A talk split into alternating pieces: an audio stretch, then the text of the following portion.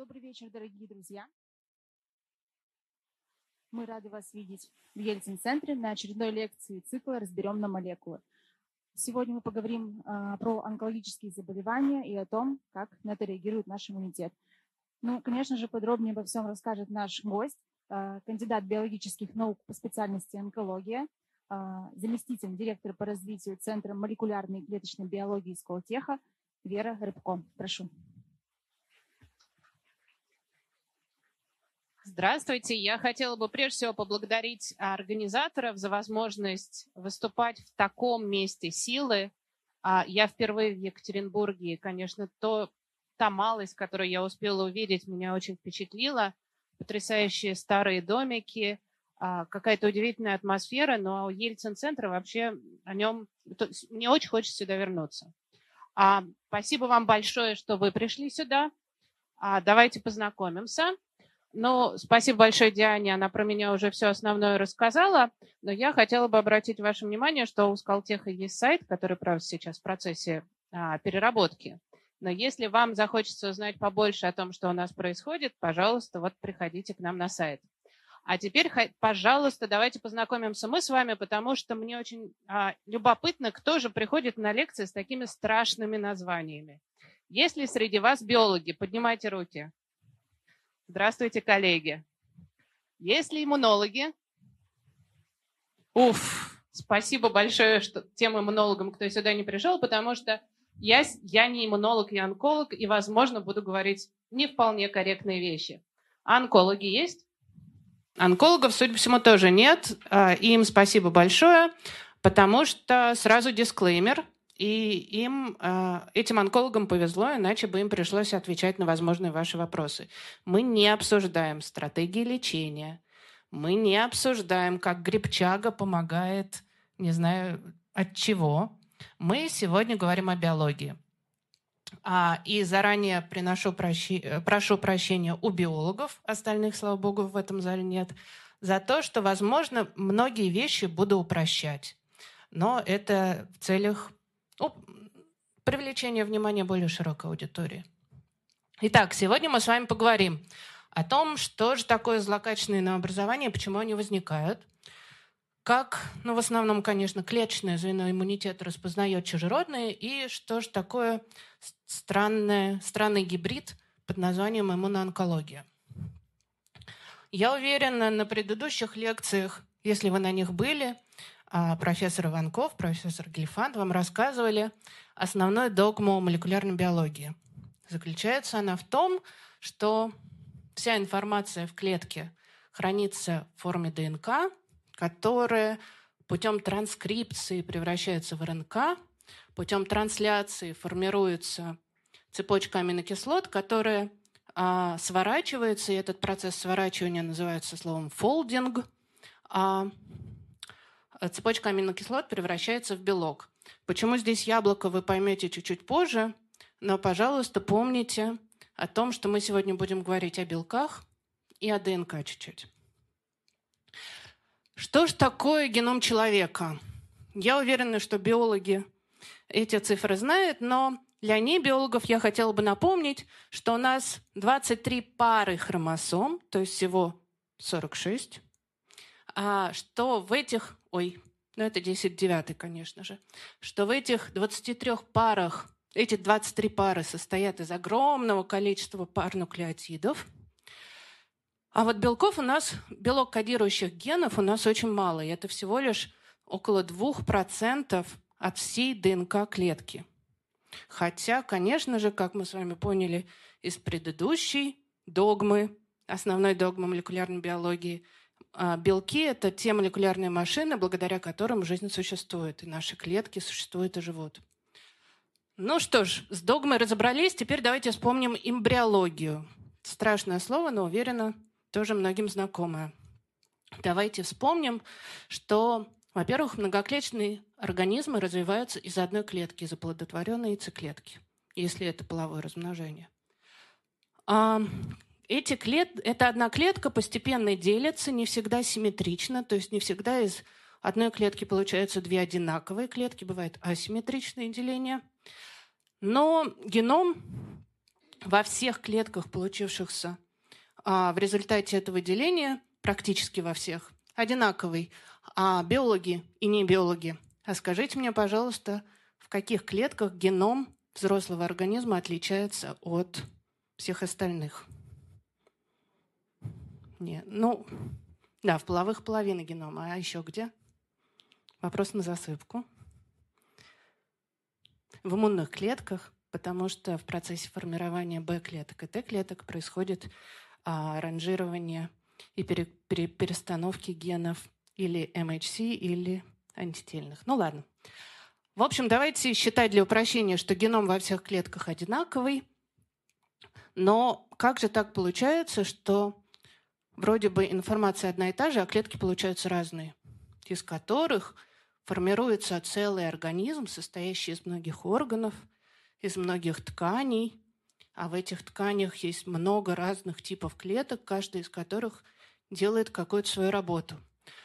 Оказывается, что все клетки очень активно общаются и влияют друг на друга.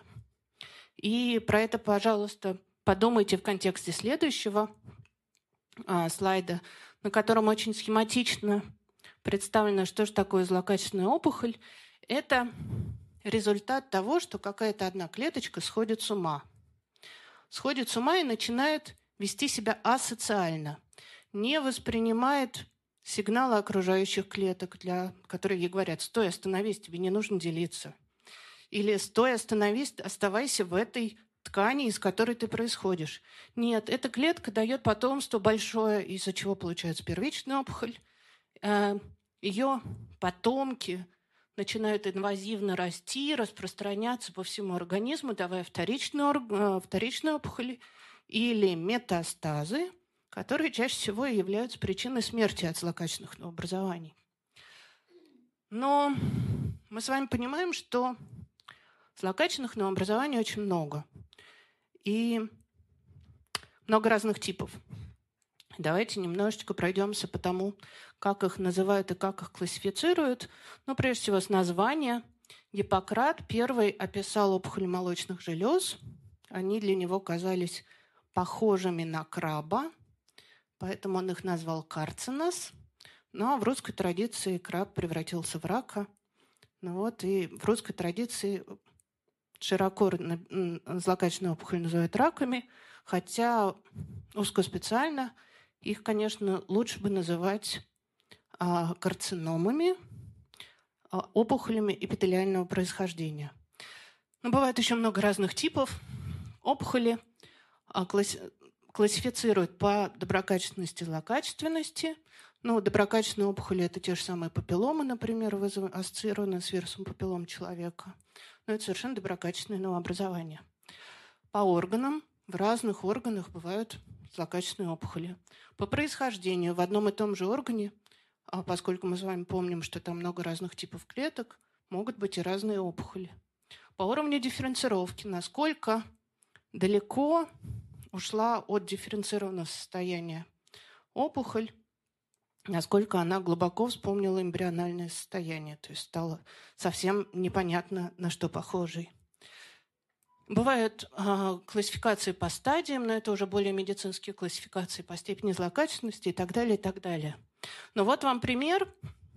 Это классификация опухоли легкого, только легкого а Всемирная организация здравоохранения 2015 года, с тех пор уже она обновлялась. Но, в общем, вы видите, что только в легком есть огромное количество разных типов опухолей. Они все действительно разные. А, и если мы говорим об эпителиальных опухолях легкого, а, то есть вот о тех самых карциномах или раках, то даже их уже 7 лет назад описывали вот так много.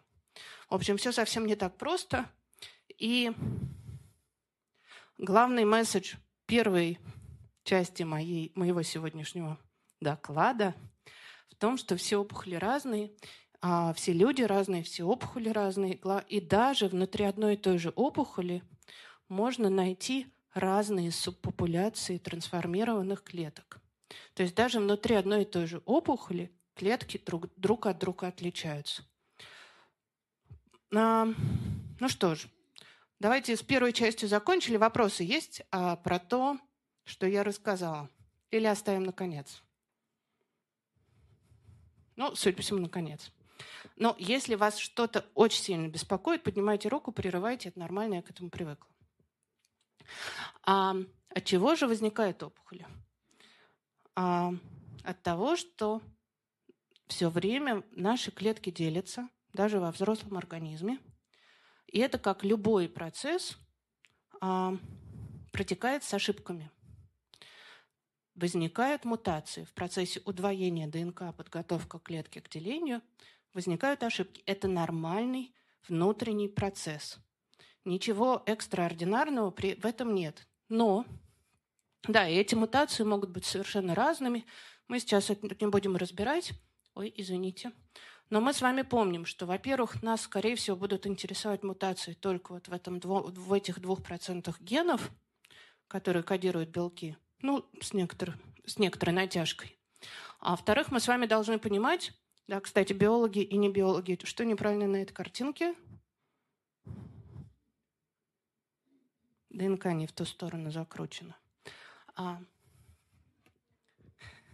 ну ладно, мы с вами должны понимать, что есть внутренний нормальный процесс возникновения мутаций, а есть внешние мутагены, которые, конечно же, являются канцерогенами, потому что любая дополнительная мутационная нагрузка увеличивает напряжение системы, а в норме мутации исправляются, или же клетка, которая какую-то очень важную мутацию приобрела, должна умереть, так или иначе. А когда мутационная нагрузка зашкаливает, то, конечно же, риск возникновения злокачественных новообразований увеличивается.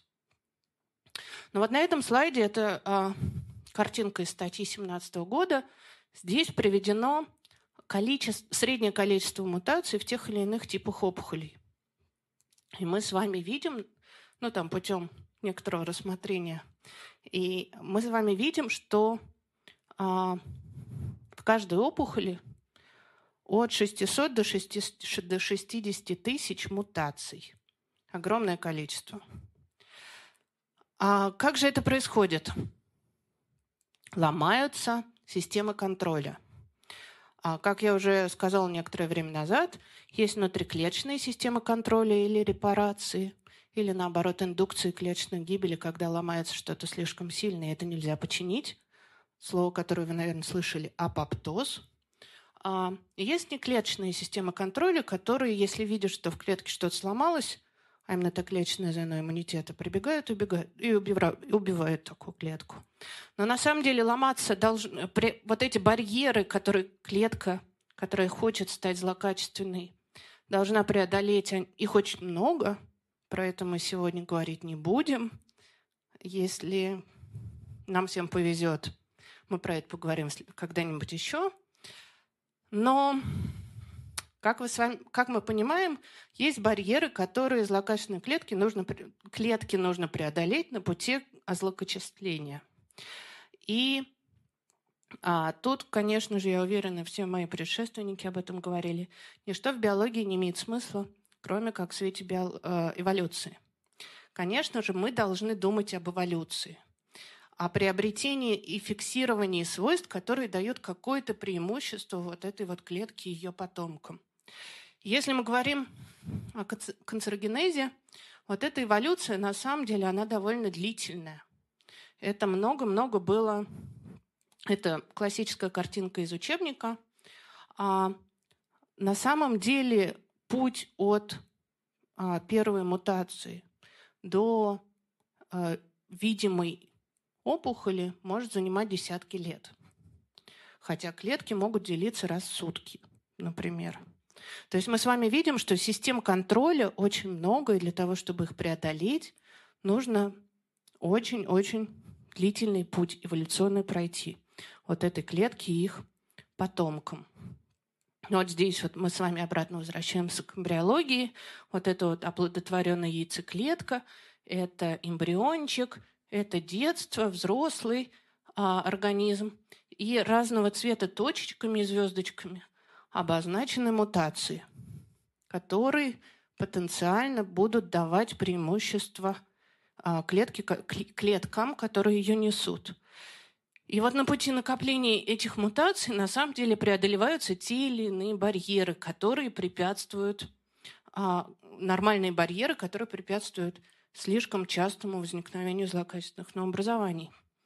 А, вот если мы посмотрим на дерево, это из того же а, учебника картинка, мы с вами видим, что вот одна клеточка поделилась, а, у ее дочки возникла какая-то мутация, которая дает преимущество, потом вторая мутация, третья мутация. И, в принципе, а, статистически посчитано, что должно произойти 4 или 5 мутаций в минимум в каких-то очень важных генах для того, чтобы клетка стала потенциально родительницей, а предком злокачественного, образования. И вот эти вот важные мутации называются драйверными. Как правильно этот термин перевести на русский язык, я не знаю. Водители, не знаю, вожаки. А, но при этом мы с вами должны помнить о той цифре 60 или 600 тысяч мутаций. И вот все остальные, они мутации пассажиры. Они не дают эволюционного преимущества а клеткам, которые, в которых они произошли. Ну вот, еще раз, драйверные мутации являются причиной злокачественной трансформации, а все остальные, они пассажиры. А, они соматические и не дают преимущества. Но если мы посмотрим на это как с точки зрения эволюции, мы с вами видим, что вот на начальном этапе, по мере трансформации нормальной клетки в предопухолевую, возникает первая мутация, вторая, третья, четвертая – они как-то накапливаются, и когда их уже появилось 4, там, это условная цифра, появляется эволюционное преимущество, опухоль растет, но мутационный процесс-то не останавливается. Он продолжается постоянно, это стохастический мутационный процесс. И поэтому у нас по, вре- по мере времени появляются все новые, новые, новые мутации, а соответственно и клетки немножко разные внутри опухоли. Вот это та внутриопухолевая гетерогенность, о которой я говорила на, одной, на одном из первых слайдов. И в какой-то момент наша опухоль, в нашей опухоли преобладают синенькие клетки с одним набором мутаций, а потом, если вдруг начинается, ну или не вдруг, а начинается терапия, это давление отбора. И выживают те клетки, которые приспосабливаются к этим мутациям, которые к, ним не, э, к, к этой терапии, которые нечувствительны. И, соответственно, у нас возникают совершенно другие клоны. И вот такая вот эволюция и борьба опухоли с лекарством и лекарства с опухолью. Но это бесконечный процесс. А, но мы с вами должны понимать, что одна из систем, которая должна обязательно поломаться – на пути вот этой вот злокачественной трансформации, это система репарации. То есть внутри клетки есть система, которая следит за тем, что мутации выбраковываются. А если сломать эту систему, мутации начнут накапливаться, накапливаться. Ну вот и получится опухоль. Ну что ж, а с введением молекулярной онкологии мы закончили. Вопросов, мне кажется, есть вопросы? Нет, поехали дальше. Ну что ж, переходим к иммунитету. А, во многих случаях описано, что восп... хроническое воспаление ассоциировано с повышенным риском возникновения тех или иных злокачественных новообразований.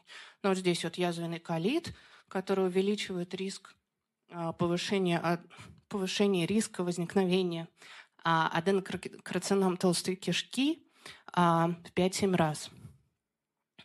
А, и давайте с вами теперь вспомним гистологию и вспомним, что помимо, ну вот этот вот срез условный эпителиальной ткани, что помимо клеток, которые основную роль играют, основную функцию в той или иной ткани, там есть большое количество разных клеток иммунной системы, которые а, выполняют барьерные функции, защищают наш организм, но еще активно участвуют в заживлении ран, например, или в борьбе с, а, не знаю, с патогенами. Ну и мы с вами должны помнить, что любая опухоль – это тоже ткань, и внутри любой ткани есть те же самые иммунные клетки. Что же они там делают? Вот здесь вот схематический процесс заживления ран. Но я бы хотела акцентировать ваше внимание на том, что клетки активно друг с другом общаются. Вот эти вот все аббревиатуры – это на самом деле маленькие белочки, которые передают сигнал от одной клетки к другой. И таким образом происходит заживление ран, то есть все клетки настраиваются на ту или иную программу, и ранка затягивается. Очень-очень похожая система происходит внутри опухоли. А там тоже клетки постоянно друг с другом общаются. Нормальные клетки организма, в том числе иммунные. И те самые мутанты, а, они друг с другом общаются. Но мутанты руководят нормальными клетками и говорят им, стоп-стоп, нас заживлять не надо, нам нужно помогать расти. Вот. И это хроническое воспаление, оно давно уже признано как один из факторов повышения риска тех или иных злокачественных новообразований. И вот даже на, на обложке журнала Time про это писали. Я сегодня, когда ходила по Ельцин-центру, там тоже была одна из обложек, посвящена Ельцин, этого журнала, посвящена, правда, Борису Николаевичу, но неважно. А сегодня как-то журнал Time меня преследует. Ну и переходя уже к хардкору, таком, такой жесткой монологии, мы с вами должны вспомнить школьную программу и вспомнить, что иммунная система – это сложная, такое, очень многокомпонентная а ткань, внутри которой сегодня мы с вами в основном будем говорить про Т-клетки или клеточное звено иммунитета, которые непосредственно такие, знаете, полицейские, которые отлавливают что-то нехорошее и, и ну, убивают. Полицейские, надеюсь, не убивают, но, в общем, они вот такие вот самые активные. Кто же такие Т-лимфоциты? А, Здесь внизу я привела ссылку на ресурс биомолекула. Я его очень люблю, потому что там очень хорошие научпоп статьи по самым-самым разным, самым интересным проблемам современной биологии. Ну и вот у них есть статья про Т-клетки и про то, как же они, какой, какой же механизм того, что они умеют распознавать что-то чужеродное организму. И если совсем упрощать даже научпоп статью, мы с вами должны вспомнить, что есть такие Т-клеточные рецепторы. Видно, нет? Вот, не очень видно. С левой стороны экрана у нас представлен Т-лимфоцит, генерический какой-то, на поверхности которого есть белковая структура, которая называется Т-клеточный рецептор. И этот Т-клеточный рецептор а, уникален для каждого отдельного Т-лимфоцита. И этот Т-клеточный рецептор приспособлен, его основная роль в том, что он узнает антиген, который представлен антиген, презентирующей клеткой на поверхности, на поверхности в комплексе с MHC.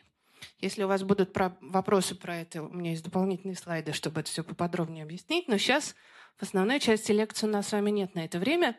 В общем, а, Т-клетка, Т-клеточный рецептор – Антиген – презентирующая клетка, которая показывает антиген Т-клетки, научает ее, активизирует, и дальше активизирован, активированная Т-клетка, если вдруг узнает такой же антиген на поверхности не антиген презентирующей клетки, а самый обыкновенный, она эту клетку убивает. Но проще всего про это думать в контексте вирусов. Вот у нас тут с вами, пусть будет это вирус гриппа, хотя сейчас, конечно, когда произносят слово «вирус», все вспоминают совсем другой. Но картинка про вирус гриппа.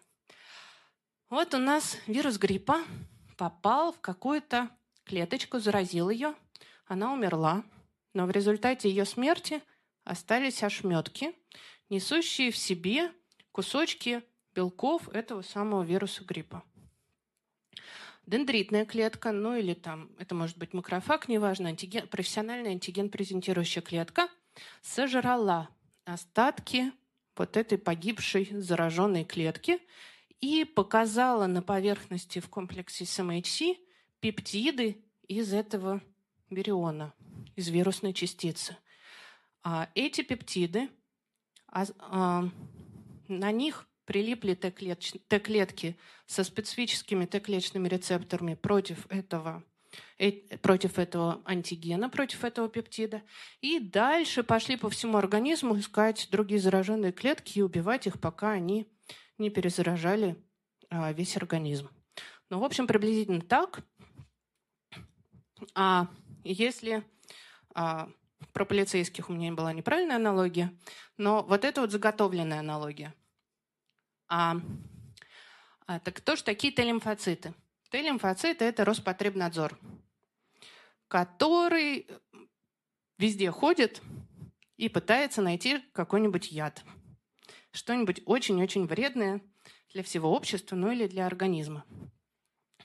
А мы с вами помним яблоко, белок. Но вот а, антиген – это на самом деле кусочек белка. А антиген – это маленький пептид, это не весь белок. И вот по этому кусочку белка, по этому кусочку яблока Роспотребнадзор должен попытаться обознать, распознать ядовитое блюдо. Причем обязательно на определенной тарелке. Ну, эта тарелка – это MHC, основной комплекс гистосовместимости. Если этот антиген будет не на тарелке, Роспотребнадзор его не увидит. А кто же такие дендритные клетки? Ну, давайте считать, что это повара, которые а, вот пытаются научить Роспотребнадзор смотреть на разные блюда. Блюда, ну, салат, потому что кусочки. Не целые белки, а кусочки. Но при этом мы с вами помним, что есть обычные домохозяйки или мужчины, которые готовят. И все клетки организма а, постоянно готовят еду. И, собственно, Роспотребнадзор на самом деле нацелен на то, чтобы защитить именно от простых домохозяек. Ну и вот та же самая картинка. Есть повар, антиген, презентирующая клетка. Вот здесь вот картинка с мухоморами. Вот. А, Роспотребнадзор активировался и уж пошел уничтожать все домохозяйства, которые активно готовят мухоморы. Но на самом деле все совсем не так просто. Почему все совсем не так просто? Потому что... Сейчас, извините, я посмотрю на время. Ого-го. А, а, почему все не так просто? Потому что помимо Т-клеточных рецепторов и антигенов и MHC, вот это вот синапс, взаимодействие дендритной клетки с а, Т-лимфоцитом, есть огромное количество дополнительных сигналов. То есть есть секретируемые какие-то факторы. Помните, на картинке с воспалением у нас там было много всяких аббревиатур. Есть контакты непосредственные, межклеточные. Вот это все равно даже одна десятая, не, не одна десятая всех этих разных взаимодействий. А почему это важно сейчас? А потому что иногда что-то очень подозрительно выглядящее может быть на самом деле нормальной едой. И для того, чтобы не было, например, огромного количества аутоиммунных заболеваний, есть специальный механизм, ну давайте считать, что это такая печать проверена, одобрена, которая останавливает это убийство, индуцированное взаимодействием Т-клетки с каким-то подозрительным антигеном. Ну вот, и это убийство тормозится, если взаимодействует, например, а, легант и рецептор PD-1, PDL-1 или CTLA-4. И в норме этот механизм торможения активации Т-клеточного иммунитета используется нормальным организмом, например, как я уже сказала, чтобы избежать хронического а, аутоиммунных заболеваний. А, но хитрые опухоли, многие из них эволюционируют до такой степени, что начинают активировать те же самые механизмы и становятся невидимыми для иммунной системы. Ну и вот мы с вами понимаем, что у нас есть нормальный геном без мутаций, нормальные пептиды, которые экспонируются, ну, кусочки белков, которые экспонируются на любой клетке, и, соответственно, Т-клетки их не убивают. У нас есть геном с мутациями, который приводит к нарушению в аминокислотной последовательности белков. Соответственно, у нас появляются антигены с мутациями, которые хорошо бы распознать как вредные и убить. Ну, соответственно, чтобы опухоль не выросла в результате деления вот этой вот мутантной клетки. Ну, такое яблоко с гнильцой. А, но опухоль активирует систему торможения, притворяется, что у нее есть печать проверенная, одобрена, ну и, соответственно, уходит от иммунного надзора. Но благодаря достижениям молекулярных биологов и молекулярных онкологов были разработаны методы замаскировать эту систему торможения. И именно вот эти вот лекарства нацелены на блокирование этого сигнального пути, этого взаимодействия, антитела, которые просто запрещают взаимодействие, а, и называются иммуноонкологическими препаратами. А, пожалуйста, поднимите руки те, кто хоть что-нибудь понял. Спасибо. Я очень старалась упростить. А, ну вот, и теперь, ну, совсем чуть-чуть про эти ингибиторы контрольных точек иммунитета, иммуноонкологические препараты. Это, конечно, совершенно потрясающая история. В начале 2000-х годов первые из них начали появляться на рынке. Потом была присуждена Нобелевская премия. И, в общем, ну, удивительно, активация внутриклеточных систем нормальных, внутриорганизменных систем нормального иммунитета для борьбы с злокачественными образованиями. Но есть плохая новость. Она заключается в том, что это не панацея. К сожалению, а, они эффективны совсем не для всех опухолей, а даже для тех опухолей, для тех опухолей, для которых они эффективны, ну, самая топовая эффективность там 35%. То есть у 35% пациентов они эффективны. Но все не так плохо, потому что здесь мы говорим с вами о монотерапии, то есть если давать только одну эту таблетку. А если, ну это, правда, не таблетки, чаще всего инъекции, но неважно. А если их комбинировать, то, конечно же, эффект гораздо лучше. А если еще правильно выбирать, кому дать такую таблетку, а кому секую, так вообще, может быть, мы победим когда-нибудь. Ну что ж, вопросы про ингибиторы контрольных точек иммунитета? Нет? Да? Нет? Ну, давайте вернемся тогда к иммунитету.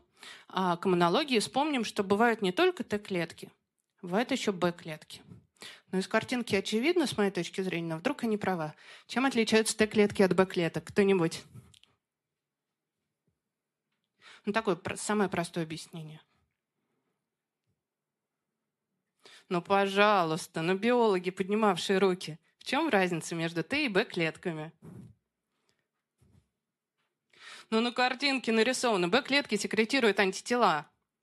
То есть они точно так же распознают антигены, как и Т-клетки, но только не, повер... не, при непосредственном контакте, а выпускают эти ловушки вовне. И это называется антитела.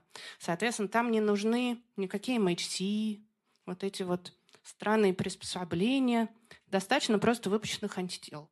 И, конечно же, биологи захотели, даже не биологи, это генные инженеры, я бы сказала, захотели использовать такую прекрасную структуру, как антитело, для того, чтобы создать, создать химерных, химерные клетки. Но, по-моему, это вообще крышесносная история. Просто оцените красоту.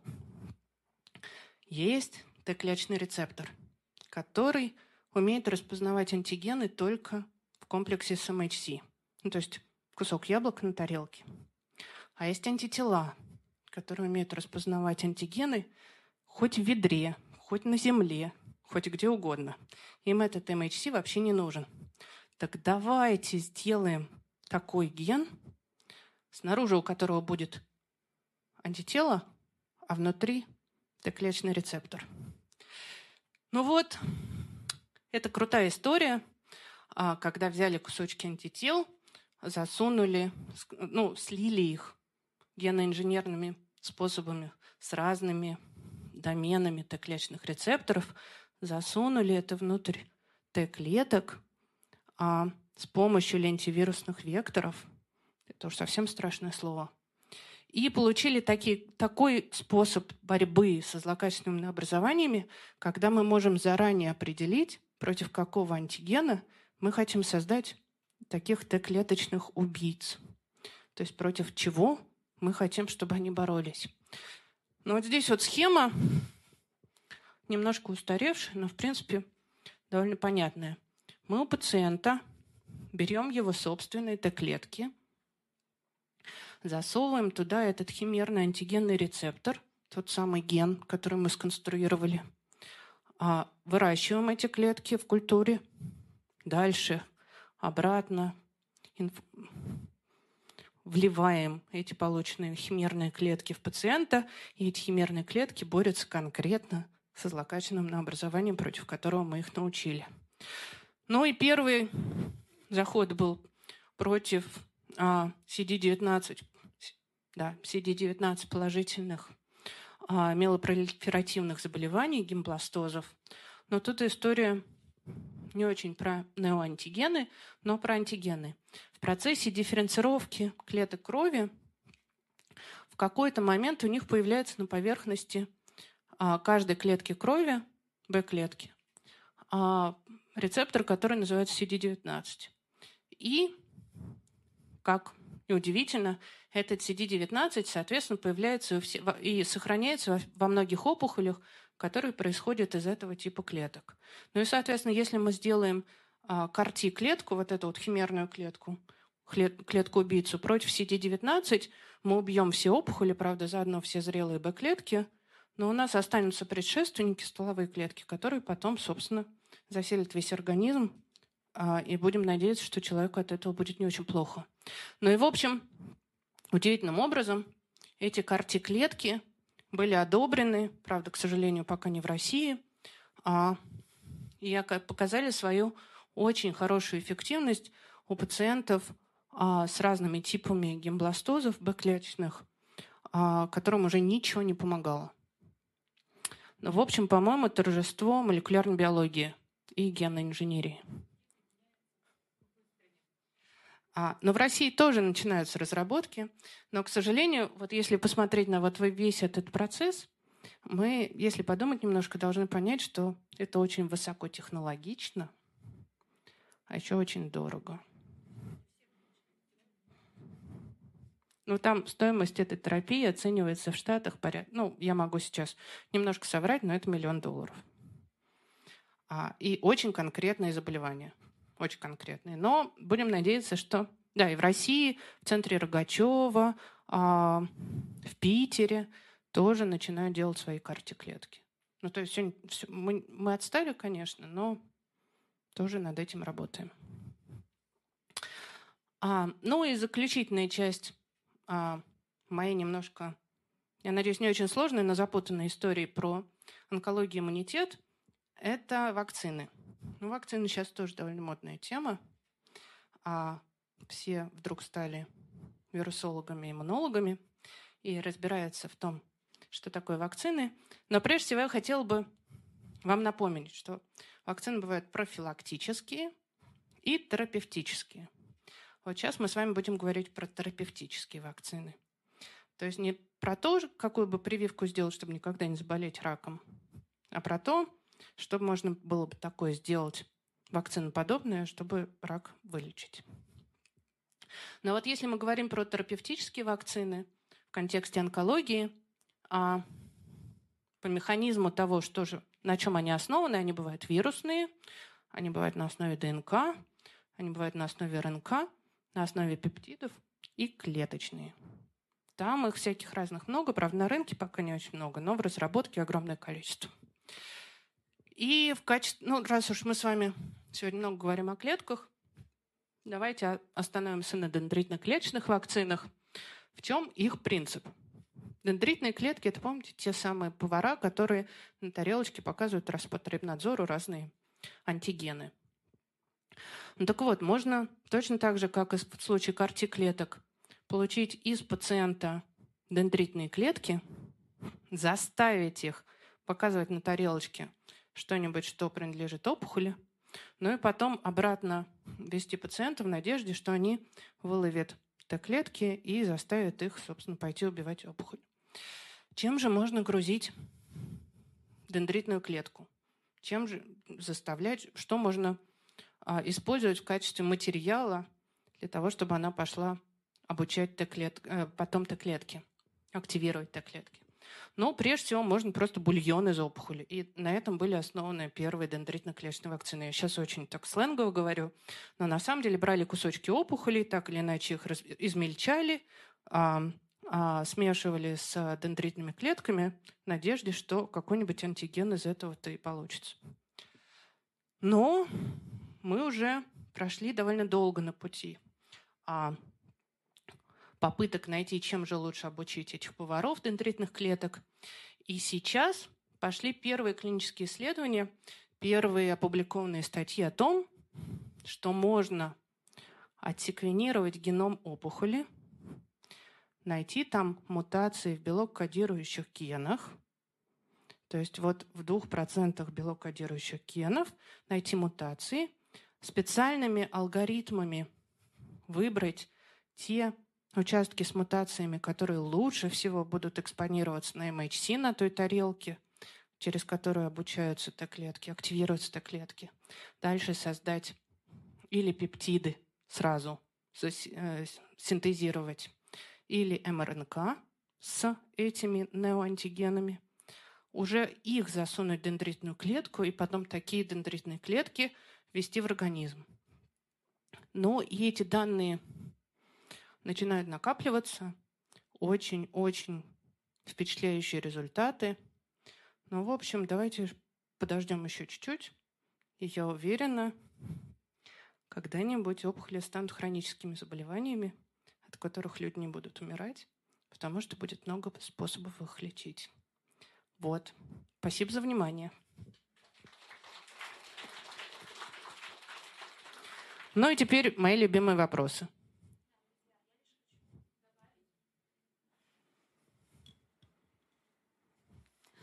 Если у вас есть вопросы, подходите, пожалуйста, к стойке и задавайте их только в микрофон. У нас ведется запись лекции. Прошу. Так, не пугайте меня. Отсутствие вопросов или ничего не понятно, или совсем неинтересно. Пожалуйста.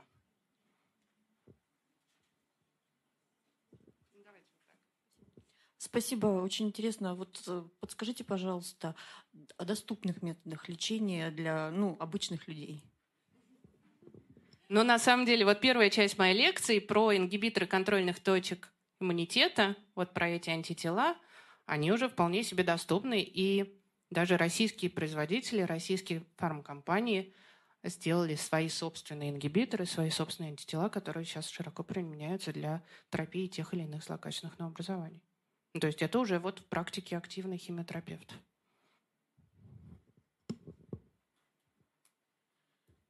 Большое вам спасибо за лекцию, особенно за аналогию про поваров и домашних кухарок. Шикарно. Спасибо большое. Когда вы, кажется, рассказывали про этапы развития раковых клеток, у вас проскочила фраза про то, что они откатываются по развитию к эмбриону. Вы не могли бы пояснить? Ну, смотрите, все, практически все, кроме стволовых, клетки организма должны делать, выполнять какую-то функцию. Они дифференцированы. А у эпителиальных клеток, у клеток кожи, давайте очень упрощать, это барьерная функция. Они должны пропускать там то, что внутри организма наружу и наоборот. Ну, очень упрощая. А а опухоли чаще всего дедифференцированы.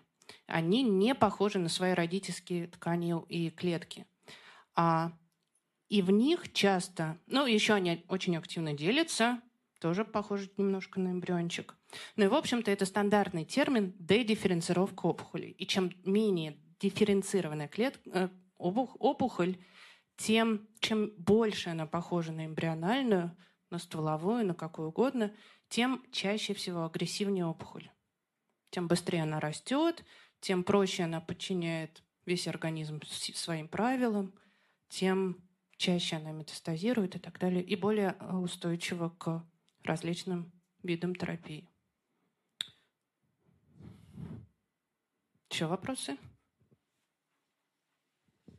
А можете сказать пару слов про аутоиммунные заболевания? Это тоже какие-то мутации в клетках?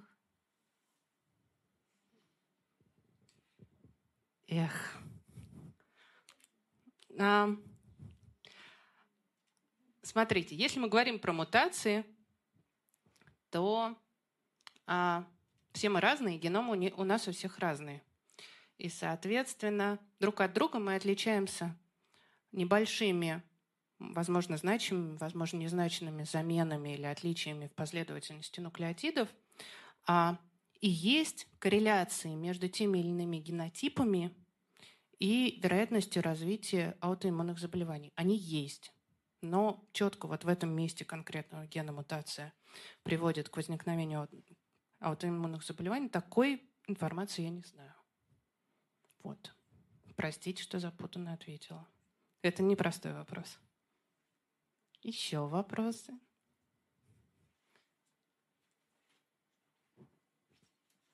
Какова веро- вероятность э, перерождения многодесятилетних таких вот аутоиммунных заболеваний в злокачественные опухоли? А, нет, я бы не сказала, что перерождение в злокачественные опухоли, но аутоиммунное заболевание – это, конечно же, хроническое, ну, не конечно же, но очень похоже на хроническое воспаление. А хроническое воспаление, как мы с вами поняли из одного из слайдов, который я вам рассказывал, увеличивает, в принципе, вероятность развития злокачественных новообразований. Но это вероятность, риск по сравнению с популяцией. То есть давайте на пальцах, если вероятность встретить слона а, в Москве на улице одна тысячная миллионной доли, там, я не знаю. А, а вот если переехать из Москвы куда-нибудь в Индию, вероятность увеличивается, но все равно это сотые доли процента. То есть по сравнению с популяцией в среднем все равно вероятность довольно низкая чаще всего возникновения тех или иных злокачественных образований. Вот. Спасибо. А вот, а вот По поводу методов лечения, скажем, аутоиммунный тиреоидит сейчас используется э, гормональное только лечение, там эльвельтироксин, там эвелутирокс. Э, никаких других методов не существует? Какие-то еще, может быть, вещества могли бы помочь этому? Или ну, давайте так, конкретно нет? про аутоиммунный тиреоидит или болезнь Хашимота, если я не ошибаюсь мы сейчас говорить не будем, и вообще ни про какие конкретные заболевания и конкретные лекарства мы с вами не говорим. Я не врач, и более того, я не знаю вашу медицинскую историю, даже если была врачом. И, в общем, про это мы забыли. Но, как вы понимаете, технологии не стоят на месте. И вот те самые антитела, например, которые используются для блокирования взаимодействия PD-1, PD-L1-1, Похожие подходы есть и для блокирования различных механизмов, ответственных за патогенез а, аутоиммунных заболеваний или хронических воспалительных заболеваний. И, в общем-то, а, на рынке начали появляться антитела и другие так называемые biologicals для конкретной борьбы с конкретным заболеванием, с тем или иным молекулярным, молекулярным нарушением, в том числе для аутоиммунных заболеваний их, их в России... Э, в России они тоже есть, они зарегистрированы, да. Хорошо, спасибо большое. Еще вопросы? Ну ладно, если вдруг кто-то стесняется, я еще в течение 15 минут тут, приходите, давайте поговорим. А, а я хотела бы поблагодарить еще раз организаторов и такую прекрасную, внимательную аудиторию, которая не закидала меня гнилыми яблоками. Спасибо вам большое.